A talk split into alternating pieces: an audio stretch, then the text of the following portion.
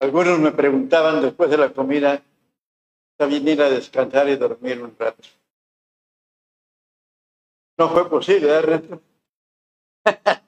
Nos pusimos a platicar, a hablar, no solamente de tiempos pasados, sino de lo que Dios sigue haciendo en nuestras vidas. Señor no se equivoca. Cuando yo iba a ir para Álamo, un pastor me dijo de aquí del área, ¿qué vas a hacer allá? No existe nada. Digo, bueno, yo siento que podemos hacer algo. Y siempre viene a mi mente lo que el apóstol Pablo escribió cuando dijo que nada, ningún trabajo en la obra del Señor es en vano. Y que hermanos, no se desanimen. Nada es en vano. Y a ver, ustedes tienen un siervo que salió de Alma. Villahermosa tiene un siervo que salió de Alma. El hermano, el hermano Galván, que está en Puebla, tiene una esposa, una sierva que salió de Álamo. El hermano Víctor, ahí en Villahermosa, tiene una muchacha que salió de Álamo. Ningún trabajo en la obra del Señor es en vano. Aunque parezca que difícil.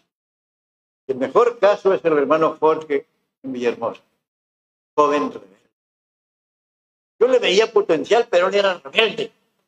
Se oponían y fuertemente. Sin embargo, cuando el Señor tocó su corazón, se dispuso a servir. Hermanos, ¿qué nos enseña todo eso? Cantamos un coro ahí que está relacionado con el mensaje de esta tarde. Salmo 63, por favor,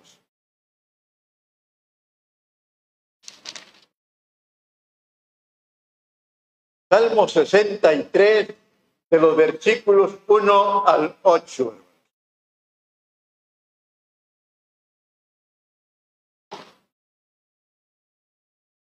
voy a dar lectura a este salmo y ustedes pueden seguir ahí con su mirada. Salmo 63, 1 al 8. La palabra de Dios dice así. Dios, Dios mío eres tú. De madrugada te buscaré mi alma tiene sed de ti, mi carne te anhela. En tierra seca y árida, donde no hay agua, para ver tu poder y tu gloria, así como te he mirado en el santuario. Porque mejor es tu misericordia que la vida. Mis labios te alabarán. Así te bendeciré en mi vida, en tu nombre alzaré mis manos. Como de meollo y de grosura será saciada mi alma y con labios de júbilo te alabará mi boca. Cuando me acuerde de ti en mi lecho, cuando medite en ti en las vigilias de la noche, porque has sido mi socorro, y así en la sombra de tus alas me regocijaré. Está mi alma pegada a ti, tu diestra me ha sostenido. Oremos. Padre, llegamos al momento de meditar en tu palabra y reconociendo principalmente que necesitamos de tu ayuda para entenderla, para practicarla y también, Señor, para vivirla tal como tú quieres. Agradecemos, Señor, esta oportunidad en la cual podemos tener la libertad de abrir tu palabra y de esa manera, Señor, permitir que tú nos hables a través de ella. Gracias, Señor, por este pasaje que nos habla de grandes experiencias. Pedimos, Señor, tu dirección a través de tu Espíritu en todo lo que estemos haciendo en esta tarde. En el nombre de Jesús te doy las gracias. Amén. Amén. El tema, tres experiencias del alma. A veces nosotros usamos la palabra alma en sentido de broma, cuando nos referimos a ciertos aspectos relacionados cuando se trata de una persona de edad. Así, ¿cómo es posible eso? Pero lo usamos de broma. Hace un tiempo, un miembro en mi congregación me habló diciéndome que necesitaba hablar conmigo. Fui a visitarlo y me platicaba que estaba teniendo ciertos problemas y que por algunos días se sentía desorientado. También me dijo él que en aquella última semana dos veces había dejado las llaves de su carro dentro. Estaba teniendo problemas debido a su edad. Y yo de broma también le dije, bueno, todo lo que usted me cuenta y me interrumpe y me dice, ah, hermano, y estuve cortando unas ramas del árbol, ando bien. Ah, bueno, le digo, entonces tiene un dolor muy fuerte. Sí, hermano, usted no se imagina, un dolor muy fuerte en el costado derecho y en el hombro.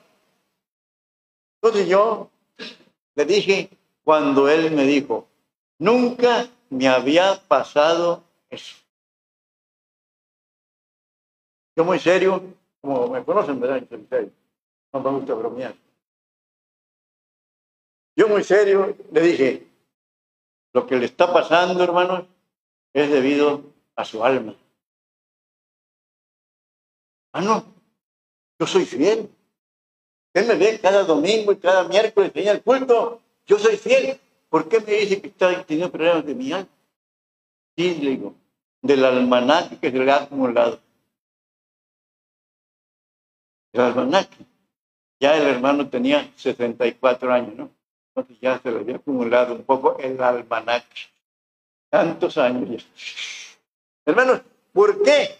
Porque realmente, ¿verdad? La falta de memoria, el dolor el cuerpo, la actividad a veces, por poca que sea, el usar lentes, ya es un problema de los años.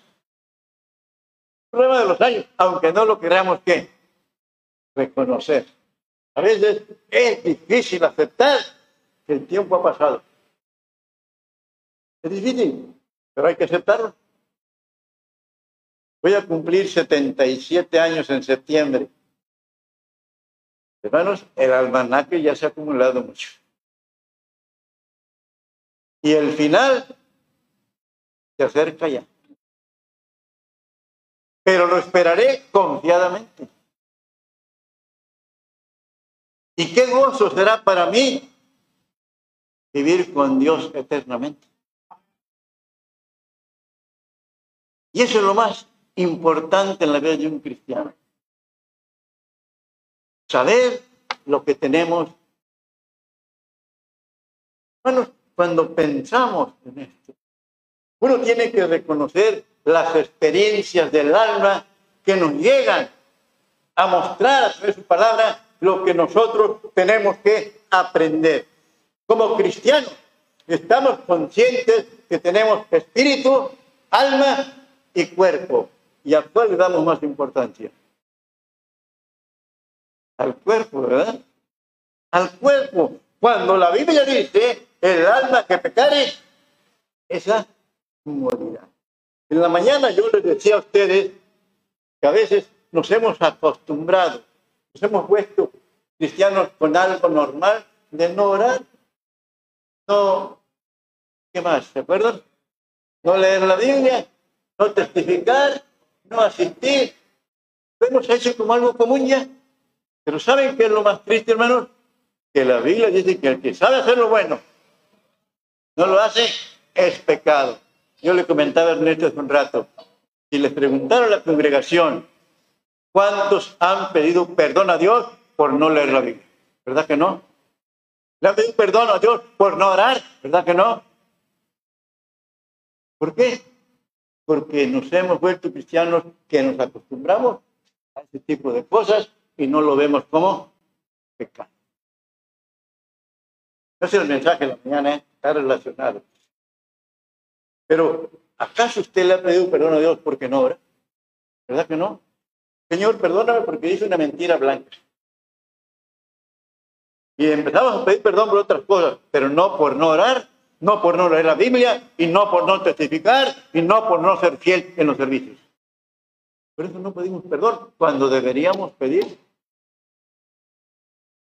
Esta porción aquí, hermanos, realmente nos enseña que Dios nos hizo seres tripartitas.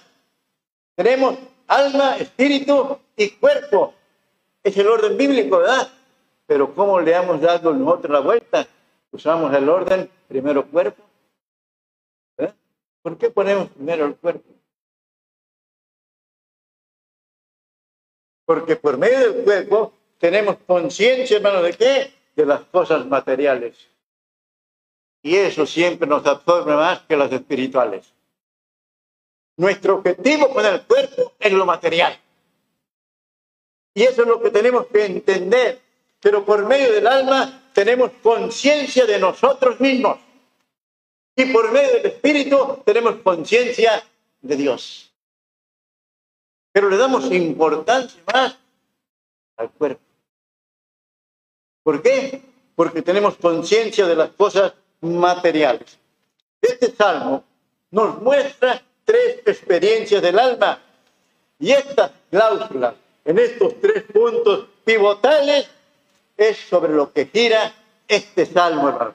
Vean, en primer lugar, en el versículo 1, donde vemos un alma sedienta. Versículo 1. Dios, Dios mío eres tú. De madrugada te buscaré mi alma tiene sed de ti, mi carne te anhela en tierra seca y árida donde no hay agua. Un alma sediente, hermano. Aquí David dibuja realmente una descripción de él mismo como hombre sediento en tierra reseca. Esa es la descripción que nos da. Esta es realmente una vívida imagen de una necesidad. Él se ve como un hombre sediento. Bueno, vemos esa necesidad nosotros. Realmente la vemos. David no solo estaba consciente de la sed del alma, sino que sabía lo que quería. Sabía dónde podría encontrar la satisfacción. ¿De quién? De Dios. ¿Recuerdan el canto ahorita de un momento? Dios mío, Dios mío. Hermanos, cuando pensamos en este aspecto, ustedes tienen que estar conscientes, como yo también, ¿verdad?, de que hay una necesidad del alma. Debemos estar conscientes y debemos saber lo que queremos. Debemos tener conciencia de que es mucho, muy diferente con lo que pensamos nosotros muchas veces. Normalmente, ¿a qué le damos más satisfacción? ¿Al cuerpo, al espíritu o al alma? Siendo honestos, ¿a qué le damos más satisfacción? Al cuerpo, hermano. David había tomado la decisión de buscar al Señor y buscarlo de madrugada. El cristiano de hoy en día ni de madrugada, ni de mañana, ni de tarde, no lo busca. ¿Por qué? Porque no ve su necesidad de la Así de sencillo, no la ve. Hermanos, fíjense que esto es buscarlo solamente mediante una fe viva. Noten lo que dice ahí, Dios mío, eres tú.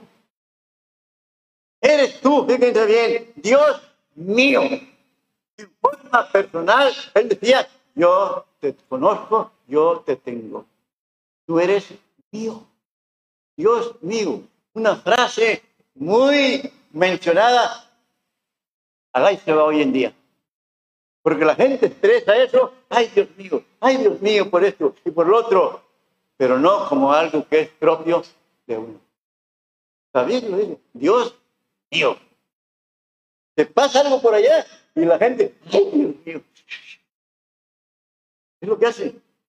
Pero en forma personal, uno tiene que decir, Dios mío, porque eso muestra una fe activa en aquello que cree. Dios nos enseña, que hay que reconocer que hay un Dios con el cual hablamos y con el cual alguien sabe que existe, y ese es usted y yo. ¿Sabemos que existe Dios, hermanos?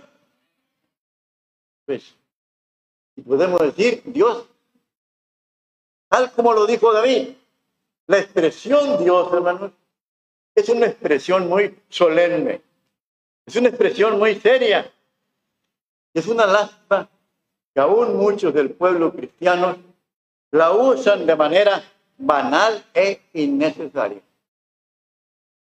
Tristemente. ¿Por qué, hermano? Porque David nos enseña, mi alma tiene sed de ti, carne y Noten lo que dice, mi alma primero, y luego puso qué? La carne. Nosotros lo invertimos.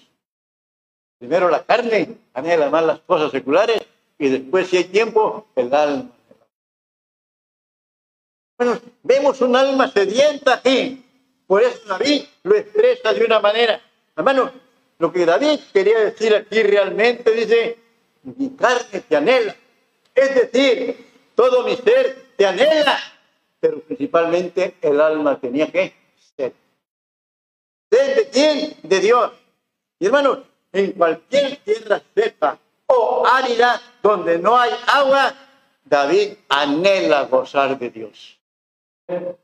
Anhela gozar de Dios. Hermano, la sed realmente es un anhelo insaciable. Vivimos en un mundo donde uno de los negocios más grandes en el mundo hoy en día es la venta de agua.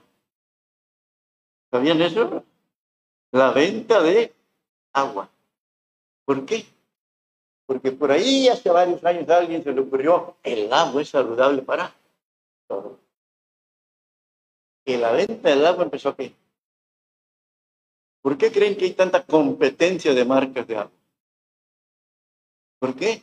Porque alguien la promovió de tal manera que ahora veo a mi esposa con su perrito de agua. Y mucha gente que anda con. No es malo, ¿Pero qué muestra todo eso? Que el cuerpo se le quiere dar qué? El agua que necesita. ¿Pero qué del alma? ¿Qué del alma? Y no tiene una cosa, el agua que usted y yo tomamos, o podemos ser, bueno, tomamos, no puedo decir eso. ¿verdad? Pero el agua la compramos. Para saciar la sed del alma es gratis. Es gratis y sin embargo la desechamos. ¿Por qué? ¿Por qué la desechamos? ¿Y por qué anhelamos más el agua para el cuerpo? ¿Por qué? ¿Se ha puesto pensar en eso? ¿Por qué anhelamos más el agua para el cuerpo y el agua espiritual para el alma la desechamos? David dice que la sed es un anhelo insaciable, hermano. Y David la quería saciar solamente en la única fuente que lo podía hacer. ¿Quién era? Dios. Bueno, no hay modo de razonar con la sed. Si uno tiene sed, ¿qué hace? Agua. No se pone usted a razonar. Espérate, después tomo agua. Usted no le dice, ahí aguántate, yo cuando quiera lo tomo. No, ¿verdad? Usted tiene sed, ¿qué? toma agua. Toma agua. Y realmente no podemos vencerla con una fe estoica. Porque entonces nos diríamos a un extremo. Un extremo. Hay cristianos hoy en día que ayunan, ayunan, ayunos parciales y ayunos totales. Hay unos que ayunan de agua, pero no de comida. Hay unos que ayunan de comida, pero no de agua unos que ayunan totalmente de los dos elementos. Pero hermanos, es vital para el cuerpo el agua, pero es vital para el alma el agua espiritual. Eso es más vital. Y David por eso nos enseña aquí que el alma de él estaba aquí sedienta. Hermanos, qué mejor que gozar de Dios como David, que anhelaba, que deseaba apasionadamente el agua espiritual. La deseaba apasionadamente. ¿Y cuál era su petición? Versículo 2 que leímos ahí. Fíjense bien. Versículo 2 dice, su petición era, dice, para ver tu poder y tu gloria. Era su petición. Bueno, ¿por qué? Porque cuando estamos en íntima comunión con Dios, saciándonos de su palabra, uno puede estar más cerca del Señor y experimentar su poder. Su poder, hermanos, en nuestras vidas. Y experimentar también, como dice la palabra de Dios ahí, la gloria de Dios. ¿Cómo? Obrando a través de los siervos o de los hermanos. Esto es importante, hermanos. ¿Por qué? No podemos ver la esencia de Dios. No la podemos ver, pero por fe podemos contemplar su gloria. Y hermanos, y podemos experimentar en nuestro propio cuerpo, en nuestra propia vida, esa sed que va a saciar nuestra alma. Segundo lugar, hermanos, ya vimos un alma sedienta. Ahora, segundo lugar, un alma saciada o satisfecha. Versículo 5 dice, como de meollo y de grosura será saciada mi alma, y con labios de júbilo te alabará mi boca. Observemos aquí, hermanos, el aspecto futuro. Fíjense bien, el aspecto futuro cuando el salmista dijo que quedaría satisfecho. Será saciada mi alma y con labios de júbilo te alabará mi voz. Con mucha frecuencia, David se encontraba sin tener nada más que el suelo como cama. Con mucha frecuencia, con mucha frecuencia, las piedras eran su almohada. Como dijo aquel en la canción, ¿verdad, hermano? De piedra de ser. Exactamente, ¿verdad? Sin embargo, hermanos, ¿qué vemos? Él tenía algo importante. ¿El techo cuál era? Era su techo, el cielo, hermanos. Y realmente, hermanos, los cielos eran los que eran como un pabellón que lo... Su alma estaba saciada, satisfecha. Hermano, cuando el Señor pone su espíritu en nosotros, nos muestra las cosas de Cristo. El Espíritu de Dios nos puede llevar a aplicar las cosas divinas a nuestra vida y somos capacitados para beber, para comer de esa, de esa qué, o de ese alimento espiritual. El alma puede quedar qué? Una vez un hermano nos visitó en una iglesia y al final, cuando se despedía de mí, me dijo, hermano, gracias a Dios por su palabra. Salgo satisfecho. Le digo, ¿y por qué? Porque la iglesia donde he estado asistiendo no recibo de Cuando el Espíritu muestra, hermanos, y ve la necesidad en un alma, Él hace la obra. Él hace la obra, hermanos. Cuando un alma queda satisfecha, queda saciada, realmente David lo dijo de esta manera. Fíjense bien, como de meollo de grosura será saciada. Bueno, qué triste es, ¿verdad? Que tengamos que entender muchas veces a través de una patada que nos da el Señor, para que reaccionemos. Pero aquí lo que vemos es que realmente David dice, como de meollo de grosura será saciada mi alma. No solo de pan vivirá aquí, Llego a Costa Rica, paso por las panaderías, como que mi nariz llega por ahí. Paso por las taquerías y por ahí.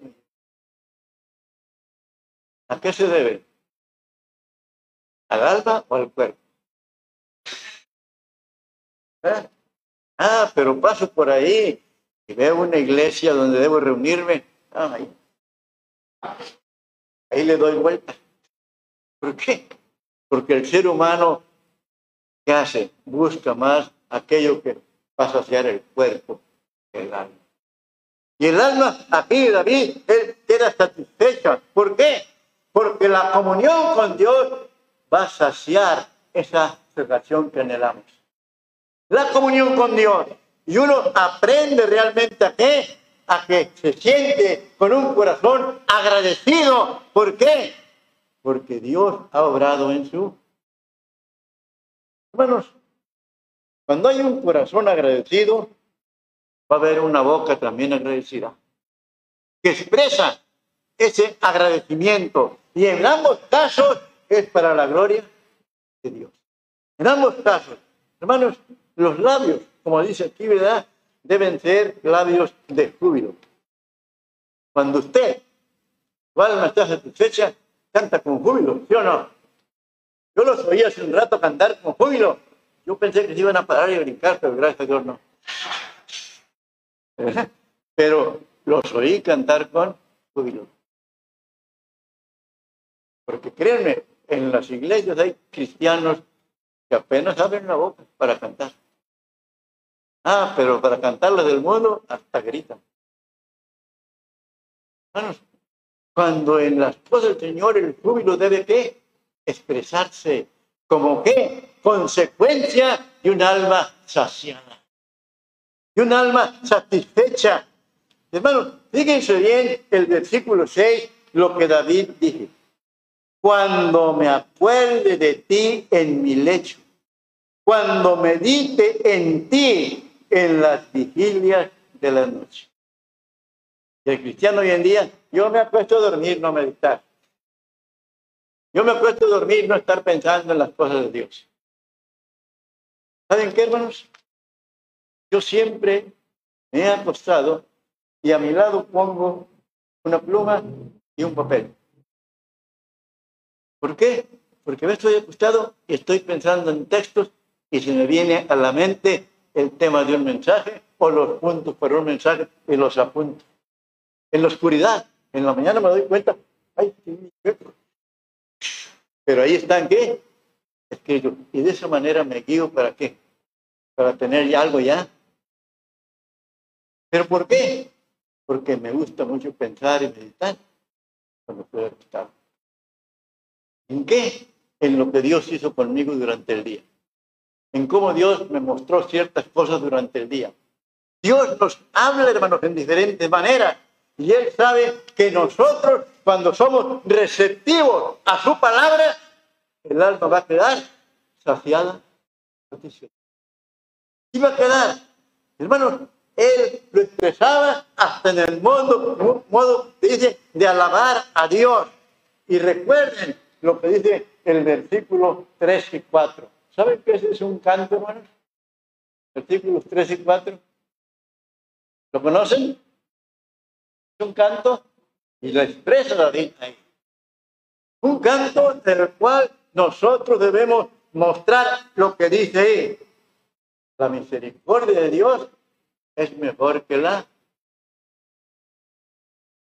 Y luego también dice, mis labios te alabarán.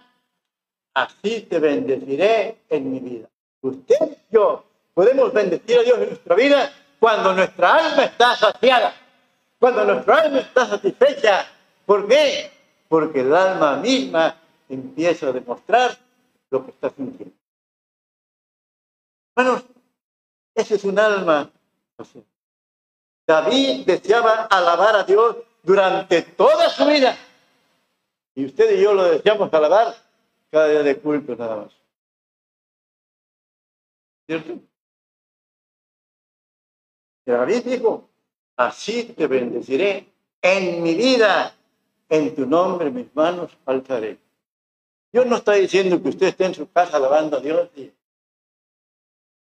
usted con su propia manera de vivir alaba a Dios. Así que vemos, hemos visto un alma y un alma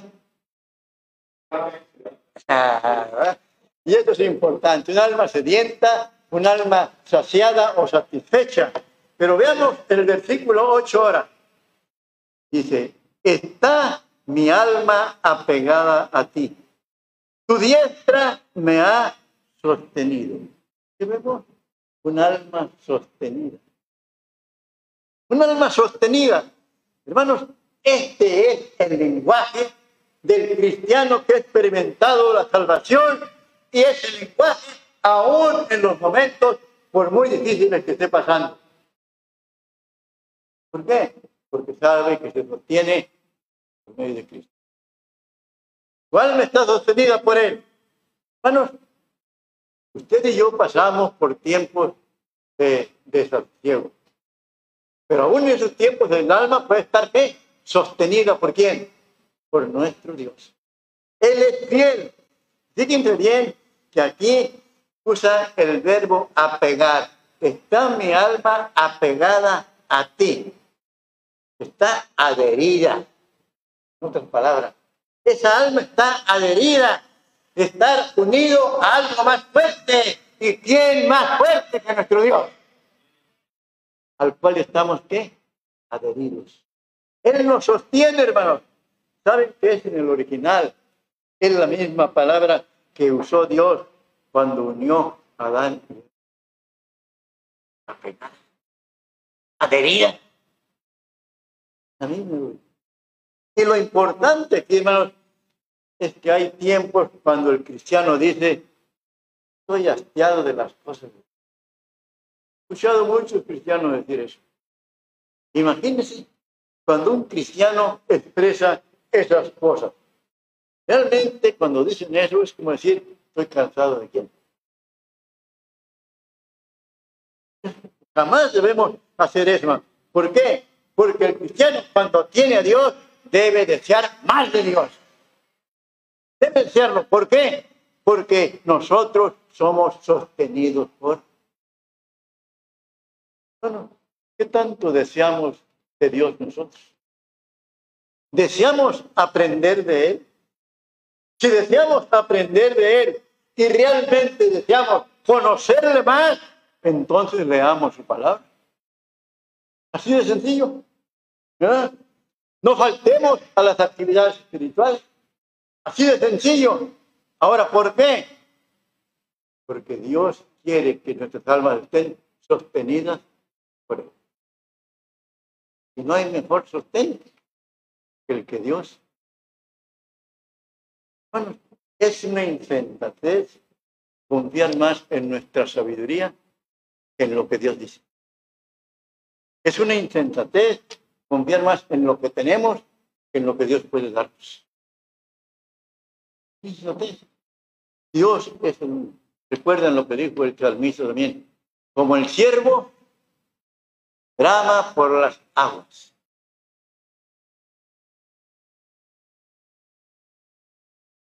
A ver, así clama por ti, oh Dios, alma. ¿Qué salmo es, hermano?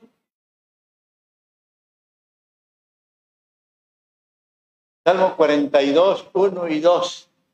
Ahí está. Y es interesante, ¿verdad? Porque David ahí también dice, mi alma tiene sed del Dios vivo. Del Dios vivo. ¿Cuándo vendré y me presentaré delante de Dios? Fíjense lo que dice, ¿cuándo vendré? Dios siempre está dispuesto a qué? A escuchar cuando vamos pero lo interesante es que en Salmo dice, de, Dios, del Dios vivo. Ese Dios vivo en el cual creemos, ese Dios vivo que nos sostiene, ese Dios vivo que nos ha prometido la salvación y vida eterna, es el Dios vivo en el cual creemos. No creemos en un Dios muerto. Porque Dios es Dios de vivos, no de muertos. Hermanos, hemos experimentado estas cosas en nuestra alma, un alma sedienta, un alma saciada o satisfecha, un alma sostenida. Para terminar, hermanos, 1 Corintios 13, 5. Primero los Corintios, capítulo 13, versículo 5.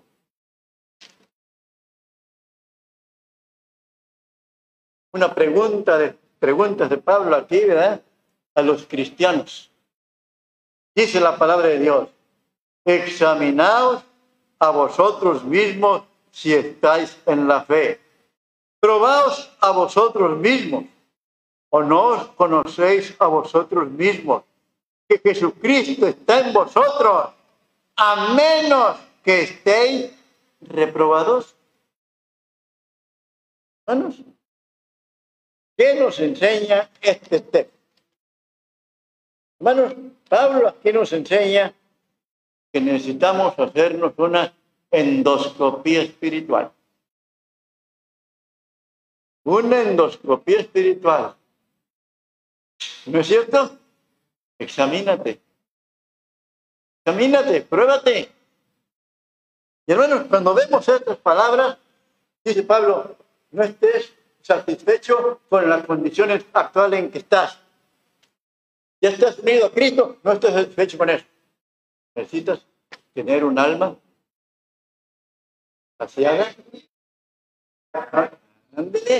Exactamente. ¿Por qué, hermano? Porque Pablo en el examen de conciencia al que invita mostrará el examen si aprobamos o no. A menos que esté reprobado. Y ningún alumno le gusta decirle a mi papá y mamá, salir reprobado. ¿Verdad que no? Porque el papá lo, y la lo van a felicitar. ¿Yo reprobado? No, ¿verdad? En ninguna manera. Hermanos, tenemos que reconocer que no hemos reprobado porque nuestra alma está ¿qué? sedienta, satisfecha, saciada y sostenida. Bueno, pensemos en este aspecto. Quizás nuestra alma en esta tarde no ha sentido sed del Dios vivo. Y la Biblia nos amonesta a sentir sed del Dios. Yo creo, hermanos, que en estos tiempos en que vivimos, la vida espiritual de muchos se ha enfriado. Enfriado. Hay que aceptarlo, hay que reconocerlo, pero hay que reconocer también que el Señor tiene un propósito para nuestras vidas. Y ese propósito siempre es para qué? Para que nosotros reconozcamos nuestra necesidad de Él. ¿Cada cuándo tenemos necesidad de Él? ¿El domingo? ¿O los miércoles? No, todos los días. Hermanos, nosotros conocemos a Dios por medio de su palabra. Hermanos, ¿por qué?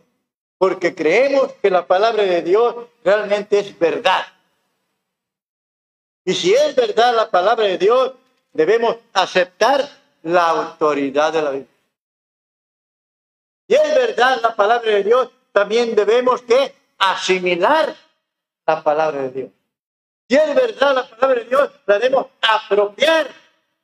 Hay muchos que tienen la cabeza llena de la palabra, pero no la apropian en su vida. Y si es verdad la palabra de Dios, hay que aplicarla a nuestra. ¿Por qué, hermanos? Porque es lo que Dios espera para que nuestra alma quede guiada realmente como Él espera. Pero ¿cómo la aplicamos a nuestra vida, hermanos? Nosotros tenemos que aplicarla perseverando en ella. Tenemos que aplicarla permaneciendo en ella. Tenemos que aplicarla también participando de ella. Pero también tenemos que aplicarla haciendo partícipes a otros de ella. Es lo que Dios espera, hermano. ¿Por qué? Porque eso va a revelar el cumplimiento del propósito de Dios en nuestras vidas. No vinimos a ser salvos, cristianos, para estar nomás calentando las sillas.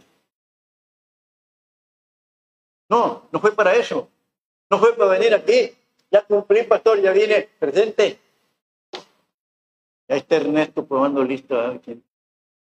No fue por eso. Es para que seamos. Una vez les dije que en las iglesias siempre hay cristianos, estos y los otros y los demás. ¿Se acuerdan? Los activos, los pasivos y los nocivos. ¿Saben cuáles abundan más en la iglesia? Los nocivos. O veanlo de otra manera, cristianos mediocres, cristianos mundanos y cristianos maduros. Igual calidad estén. Pero tienen miedo los cristianos ser maduros. ¿Saben por qué? ¿Qué pasa con una fruta que se madura mucho? Se cae. Usted va a ser maduro, usted no se va a caer. Al contrario, va a permanecer más firme. Hermano, hay que alimentarnos de la palabra de Dios. Aunque usted sea diabético, no le va a hacer daño. Porque la palabra de Dios es dulce, ¿no es cierto? No le va a hacer daño que usted sea diabético. Ahí no lo leo porque tengo diabetes. La palabra es dulce por eso. No, no, al contrario. La palabra de Dios, por muy dulce que sea, no hace daño. No hace daño. El salmista lo dijo. Y lo dijo claramente. Hay varios salmos que nos dicen que la palabra de Dios es dulce al palabra. Pero para terminar, vean un salmo nada más para eso. Salmo 119. Salmo 119. No vamos a leer todo el salmo, nomás un versículo. El Salmo 119, vea lo que dice el versículo. Es interesante, versículo 140 primero. ¿Qué dice? Sumamente, ¿qué hermanos? Pura es tu palabra. Qué interesante que Dios nos habla a través de esto de la pureza de qué hermanos?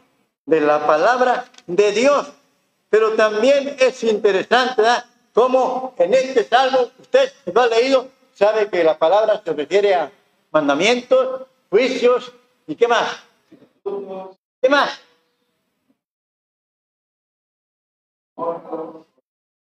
Ándale, en diferentes maneras, pero sigue siendo pura.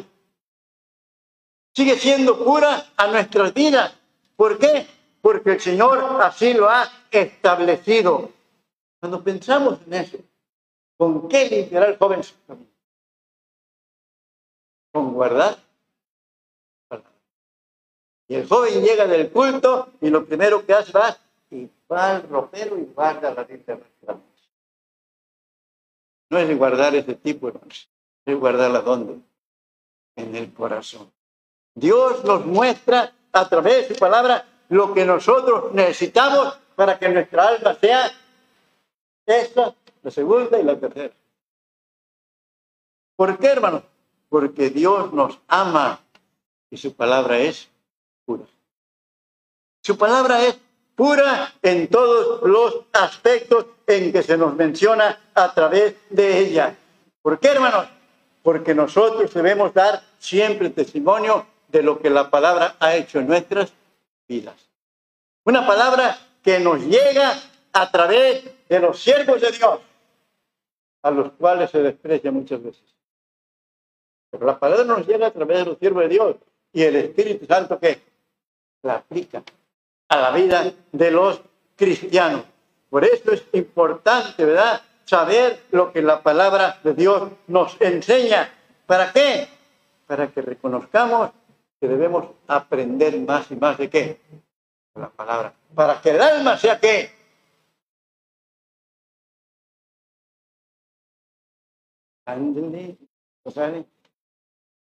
Ahorita vamos a tener un tiempo de la cena del Señor.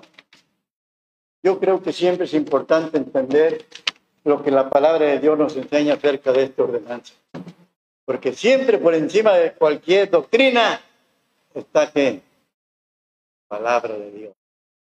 La doctrina debe ser pura porque su palabra es pura. Bueno, Ernesto, tome su lugar como jefe de aquí de este grupo.